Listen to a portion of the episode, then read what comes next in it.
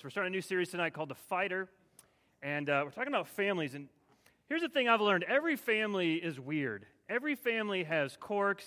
Every family is kind of different, but every family is weird. You'll realize this once you get to college and meet a roommate or something.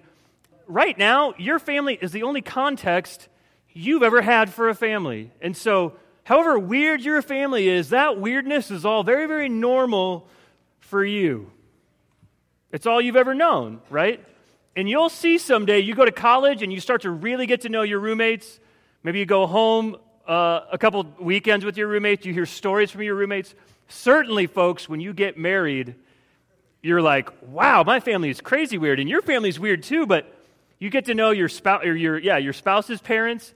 It's wild. Now, some of you maybe Maybe the only exception is maybe you have like a really, really, really best friend right now, and you live at their house just as much as you live at yours. And so you know their family all over the place, and you're like, their family's weird. But most of the time, I thought my family was normal until I went to college. I got to know some of my roommates, and I realized, man, my family's pretty messed up too. When I was in college, I had a great friend whose mom had been married three times. And that's not all that uncommon anymore. And it maybe really wasn't even all that uncommon 10 years ago. But still, for me, um, that seemed kind of weird to me. It just seemed to me like a lot of weddings and a lot of divorces. And so I remember the crazy thing was in college, my friend's mom then divorced husband number three. And we, we went up to Minneapolis one weekend to move her out of husband number three's house. And I just thought, that's kind of crazy. I mean, you have like three stepdads. And then she, I remember they even came to Brookside for a little while. She was dating another guy, and I think they got married, husband number four. Um, again, I'm not trying to like bash that. A lot of people get married a lot, but I just thought that's kind of weird. Every family has quirks. Every family is kind of weird. Now, um, here's the thing, though, that also is true about all families. All families fight. Fighting is inevitable. And people fight in different ways, but all families fight. And some families, you know this if this is yours, some families fight hot. When you fight hot, that means there is yelling, screaming, doors are slamming, cupboards are slamming, um, perhaps even things get punched. Maybe you get punched. I don't know, but maybe a wall gets punched. Um, maybe there is an actual brawl. Maybe that's more between your siblings than parents, but it's uh, loud noises. Everyone knows when dad is really, really mad. Some families fight cold, right? No talking, in fact, maybe no talking for days on end, ignoring, glaring at each other, no words. And that's sometimes, that's just as bad. But it's usually hot or cold. Maybe there's a neutral. And it, right now, all of you in here know, like, my family's either hot or cold. Or my parents don't really fight. They kind of sweep everything under the rug, and then uh, they just don't deal with their conflict. And that's not really healthy either. So fighting's not all bad, but it's usually one of those. Um, and, and what's so hard is more than any other type of fighting – more than a friend. You know, you fight with a friend, but you go home to mom and dad and it's a safe place. But when your family fights, and the aftermath is ugly. And it's not an environment you like to be in. And I don't even know the stories of some of you in here, but some of you, that's why you maybe don't, you're not crazy about your home life. You maybe dread going home. When I was in high school, um, I had a, a really decent relationship with my mom and dad. It wasn't bad. We didn't fight a lot. But the tensions between us rose pretty significantly my freshman year of high school. Because my freshman year of high school, my only brother went off to college. And so he was a freshman in college. And so suddenly, maybe you can relate to this, I was like, only child living at home with my parents. And so, at least in my opinion, the strictness level like skyrocketed. I mean, just went up like 200%. My brother's out of the house, and suddenly it's just me, and their demands on me were huge. I, this is how I coped. I'd always go down to my room, and I'd close the door, and I'd just like crank music up. I got into like that like screamo music in high school, we called it hardcore music when I was younger, but I just, and I loved it. At, I, like, dealt with my aggression. So, any of you moms in here of teenage sons, you're like, that, maybe that's just a boy thing. They just like screaming rage music. But I remember, here's the thing one Friday night, against my parents' wishes, I stayed out all night. All night. And I thought I had them, right? I thought I could trick them. So, my curfew that year was 11 o'clock. 11 o'clock, I was a freshman. That wasn't bad. But what I knew was this I knew that my parents went to bed at 10 o'clock every night watch the, watch the weather, uh, watch the news, watch the weather, went to bed. And so I thought, 11 o'clock, they're going to be asleep. And the other thing that was, when I was in high school, I had a paper. I was a paper boy, so I delivered papers every morning. I, got, I woke up at 4 a.m. every morning, had to ride my bike up to the town pharmacy, and I'd pick up the papers, deliver papers for an hour, hour and a half. And so I was up before my family was every, every day, every morning, 4 a.m. So I thought, I'm going to stay at Brandon's house all night. And my parents are going to be asleep, and they're, surely they're never going to wake up and check their room. Surely they don't care about me. And so I'm going to stay out. They're going to fall asleep, and then I'm going to go deliver the papers, and it'll be great. I'll come home. I'll still, I'll still you know, beat them awake because I'll be awake, and it'll be perfect, right? Have you ever done that? I mean, I don't know what the fighting is for you, and that wasn't like the whole, most hor- horrendous thing ever, but I stayed out all night, and my parents were probably worried sick. Now, um, what do you think happened? Do you think they found out? I'll tell you in a sec. Maybe you try to avoid your parents the same way. I don't know what it is for you, but you're in high school. For whatever reason, you have this angst against your parents, most of you. For some of you, maybe your ploys are the same as mine that as soon as you get home, you go to your room, you lock the door, you like the music up loud too, you try to talk to mom and dad as little as possible. Mom gets nothing more than a fine, I'm fine answer about your day. Um, it was good, it was fine, but you just don't really like them and you just don't really like to talk to them. Now, yeah, I mean, w- what happened in, in my story? Obviously, they found out. And the crazy thing was, they didn't tell me that they knew, they let me lie to them. And so they, you know, like, so what time did you get home last night? Oh, right at curfew, you know, right at 11. You didn't, yeah, I was, I was here. I slept, I delivered the papers, it was great. And then they dropped the like, fresh, I was so ignorant as a freshman. And sorry, freshman, I'm not calling you that, but I was just dumb. And maybe, I don't know. I thought I had him. And then I lied to him. So I was grounded for a very, very, very long time. Chances are, if you've had a moment um, or lots of moments like this, you realize two potentially alarming truths. And I think this is on your outline if you have an outline. That number one, you can't change your parents. And number two, you can't escape your parents. You can't change your parents. You can't escape your parents. See, what I realized was this that the same parents that I rebelled against, the same parents that I thought I had something over, like I can out trick them, I can outwit them. Oh, I'm so much smarter than my dad. My dad doesn't know, or he doesn't, I mean, it doesn't seem like he knows stuff. The same parents that I rebelled against were the same parents that I came home, that I came home to. And that, guess what? They're still my parents today. Isn't that crazy? They're, our parents will always be our parents. And even if you try to run away, you really can't escape them, and you certainly can't change them. We never stop being our parents' child, no matter how hard we try to run away, no matter how old we get. Um, your parents, your step parents, they're not going anywhere. And your relationship with them will be one that you deal with for the rest of your life until they die or until you die. So, we really stuck with our parents forever? Yes. Even when you get married, what we're going to talk about tonight still pertains to that. But here's the thing you can't change who your parents are, and you can't change that, the fact that they're your parents. You can, though, change your relationship and the current relationship that you have with them. That is what you can change. We can change our relationship with them. And so there's a place in the Bible where the Apostle Paul tells us how to do just that. And so um, it's found in the letter that Paul wrote to the Christians. This is like 2,000 years ago. This guy named Paul wrote a letter to these Christians that were living in a city called Ephesus. And guess what they were called? Ephesians. Yeah, that's crazy. And that's a book in the New Testament. Um, and I'm telling you, if you would put this one practice, this one principle, this one verse into practice, it would change how you relate to your parents, how you get along with your parents. It would change everything about you and your dad or stepmom or stepdad or whoever you live with, your single parent. So, Paul wrote Ephesians to a group of friends that he wanted to encourage, and uh, he wrote some very specific instructions on how Christians are supposed to act toward each other. And one of them is directed right at us. So, if you have a Bible, and I hope you do, open it up to the book of Ephesians and look at chapter 6, last chapter in the book, chapter 6, verse 1. I'm going to read verses 1 through 3. And if you don't have a Bible, that's okay. It's on the screens as well. And you can follow along there. So Paul writes, Paul writes, Children, obey your parents in the Lord. Children, obey your parents in the Lord. Why? For this is right. Honor your father and mother, which is the first command, commandment with a promise that it may go well with you and that, may, that you may enjoy long life on the earth. It's pretty simple, right? And you've even heard that before. Paul just says, he was speaking to husbands and wives right before this, and he says, Children, this is my instruction to you obey your parents in the Lord. It's the right thing to do. And you know what? It will go well with you if you do that. Life will be easier. I don't even understand this second part. I don't even, it doesn't even quite make sense. Paul starts, he quotes Deuteronomy 5 here. He quotes the Old Testament. He knows it so well, but Paul quotes the second half. He says, Honor your father and mother. It's the first commandment with a promise that it may go well with you and that you may enjoy a long life on the earth.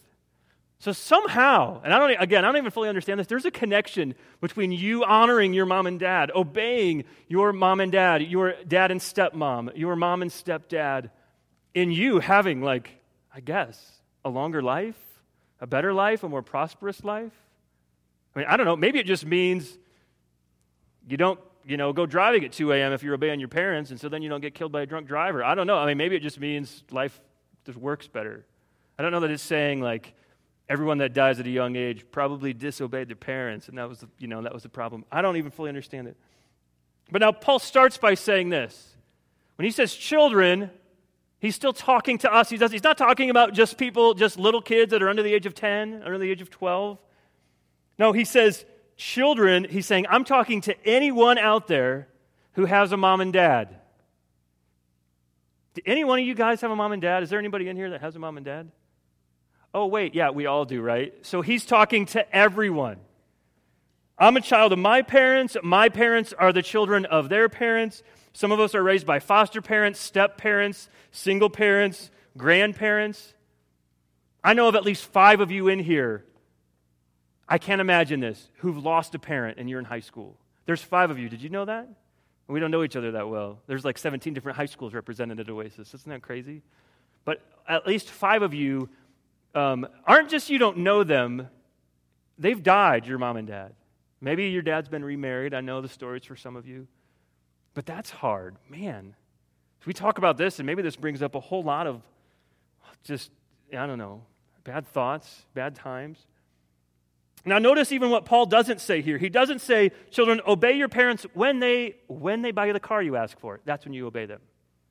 Well, if you're going to buy me that car, sure, I'll clean the bathrooms he doesn't say, children, obey your parents if they don't give you a hard time about your grades. He doesn't say, children, obey your parents as long as they let you stay out as late as you want. There's no exception clauses. There's really, it's a very simple verse. You say, yeah, but. There's always a yeah, but. Yeah, but, Brad, you don't understand my parents. Yeah, but, Brad, my dad freaks out. I mean, flies off the handle, my dad, you don't even, Brad, you have no idea. And I don't want to dis, I cannot dismiss that. You're probably right. I probably do have no idea. I know. I know. But you still, you can't change your parents. And you're retaliating against them, your revenge against them, whatever you do against what they're doing to you, that doesn't help anything. You can't change them. Only they can change them. And only you can change you. Here's kind of the main point for tonight. You are not responsible for what your parents do, you are responsible for what you do. You are not responsible for what your parents do, but you are responsible for what you do. Again, you can't change them, only they can change them, and only you can change you. And I know that doesn't make it easier. That's not necessarily like a, oh, great, that's really encouraging. This isn't always easy, but they are your parents. It's so hard. Leslie and I have a five year old and a two year old, and we constantly say, uh, they, they, you know, we tell them no, we tell them something, and I have to, I just always say, Chloe, I'm sorry you're not in charge. Mommy and daddy are in charge. And she hates to hear that, I think. But I'm trying to establish even just authority, and that's how families work, and that's how society thrives, is when families work. When I was in high school, one of my duties um, every evening was to set the table. And uh, so every night, my parents would be like, Brad, come set the table. And I'd be like, Mom, I'm doing my homework. No. But then they'd be, they just, they'd just keep asking. And I was, uh, it was always like, always at the wrong time. Just like, come on, seriously? And my room was down in the basement. It was like 10 mile journey upstairs. But you know what? Here's what happened. Eventually, I mean, and I had, I had great parents. I just started doing it. I just started doing it. And I tried to do it the first time they asked me, not because I was a great kid, but I just go, you know what? I'm going to honor my parents. And you know what happened? It started to pay off. We just fought less. We didn't argue as much. There was less strife. There was less, there, I mean, things just went better when I did what they said. And I know that setting the table is so minor, but it was just one of the chores that I had to do. That was my. I set the table, my brother cleared it off. Now, I'm kind of giving an overview tonight. You may look, be looking at your parents and think like they're a lost cause. You may look at your parents and be like, my, you know, I just don't know. I can't wait. Some of you are like, I cannot wait until college, until I'm out of the house. My parents drive me crazy. Again, they're still going to be your parents. You honestly, you grow to love and appreciate them so much more after you're out of the house than when you're in high school. But here's a couple of things. Um, here's a couple practical steps. This is kind of toward the bottom of your outline. I don't know if I skipped one or not, but here are a couple places to start, just getting real practical.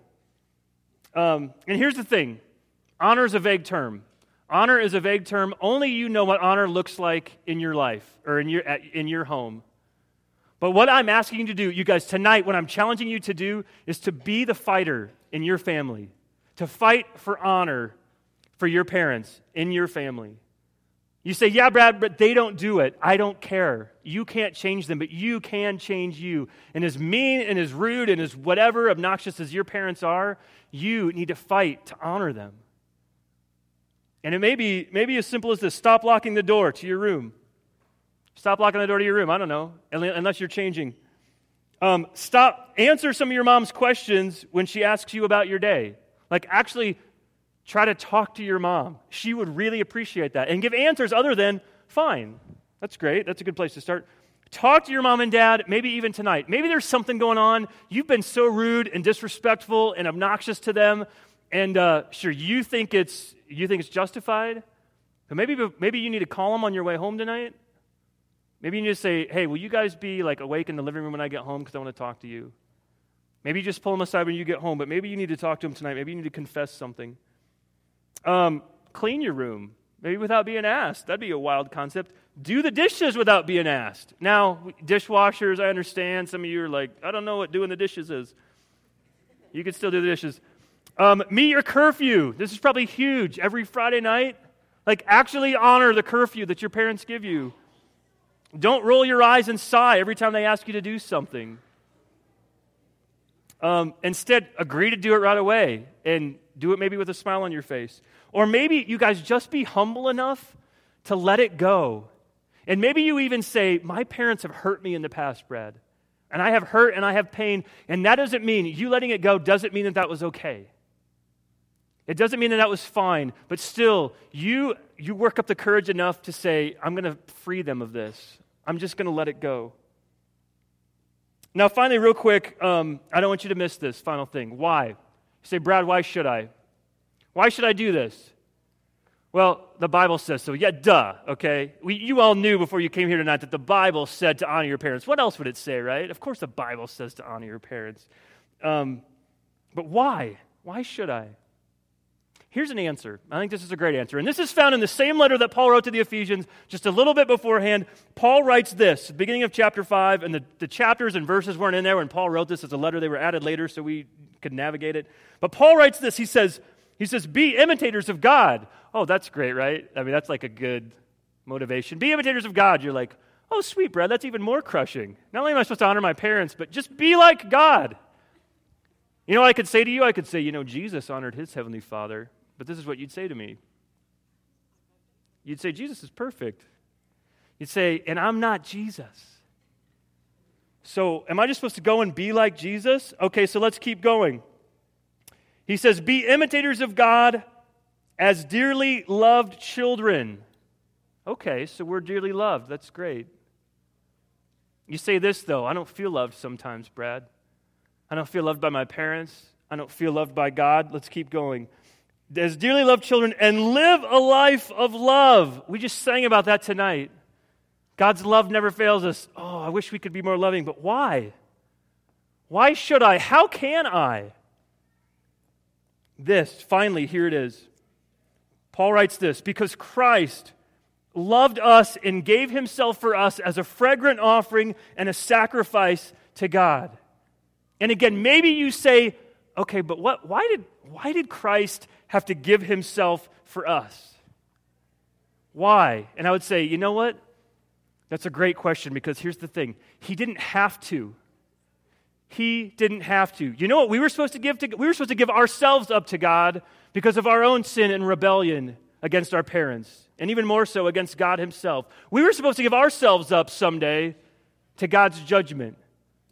And Christ, this blows my mind. He comes on the scene and goes, I'm going to take that for you. I'm going to give myself up. I'm the only man who is ever absolutely perfect and who never sinned, and I'm going to take that for you. The only guy who didn't deserve it. And we do. And so often we think that we are entitled to so much. And mom and dad, give me this and give me this, but we're we really are like we should be doomed. Our hearts are wicked so often. And Christ gave himself for us. He loved us enough and gave himself for us that he became a sacrifice for us. That's what it has to be. If you're fighting with your parents, maybe you have the, the capacity somehow that you stop and say, you know what, Jesus, thank you for loving me. I don't feel loved right now, God, but you love me so much. You love me so much that you died for me, that that alone is enough that you go, you know what? I'm just going to give in. I'm going to, I'm going to say, I'm sorry. I'm going to apologize. I'm going to repent. I'm going to go to my parents and say, you know what? I was wrong. I need to honor you in this. So, as you move into small groups tonight, I want you to think about this final question What does honor look like for you in your home? What does honor look like for you in your home? And we're going to be talking about different aspects, not just you and your parents for the next two weeks, but for the next two weeks, we're going to be in this series on the family.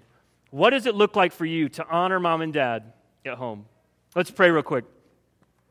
God, I thank you for the truth of your word. God, I thank you that 2,000 years ago, almost 2,000 years ago, Paul wrote a letter, and it's the inspired word of God. God, you gave us the message of who you are, what you've done for us.